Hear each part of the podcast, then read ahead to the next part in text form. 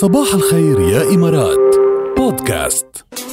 سعداء جدا نحن اليوم بتفاعلكم الكبير معنا. رح نجرب ندق لحدا من يلي بيعطينا SMS بهذا الوقت. راكال بدها تعيشنا بصحة.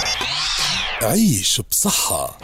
أكيد ومن الطبيعي ومن المستحيل نقدر نقاوم رقائق البطاطس أو الشيبس المقرمش الغير شكل والشوكولا كمان اللي بيجي بنكهات متعددة وطيب كتير ولكن رح تندهش وقت تعرفوا إنه هيدي الأطعمة الطيبة كتير بتضر بالكلاوي تبعنا وبتسبب كمان باضطرابات مثل متلازمة الأمعاء المتسربة. طبعا وفقا لدراسة مش من عندي الحديث آه، عملوا دراسة طويلة عريضة وعم يقولوا العلماء إنه تناول هذه الأطعمة المت- المصنعة بيعمل شيء أو بيسبب شيء اسمه متلازمة الأمعاء المتسربة اللي هي كمان بدورة بتزيد من خطر الإصابة بأمراض الكلى.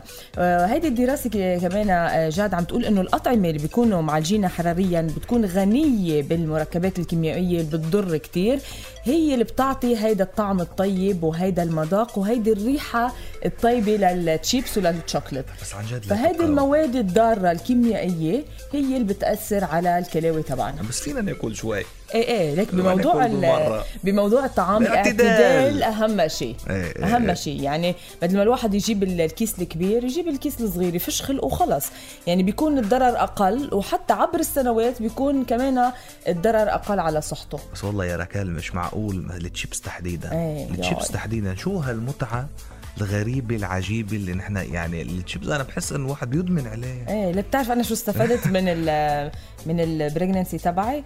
إنه قرفت الشوكليت وقرفت الشيبس وأنا كان يعني بحبهم كتير أنا ما كان عندي ادمان عليهم بس إنه كنت أوصل إلى السوبر ماركت جيب. يعني هلا بالحمل بال- بال- ما عم بيطلع إيه، باك لا تشيبس ولا شوكليت عرفتهم ما ما بقى عم بتقبلهم. عرفت؟ ف...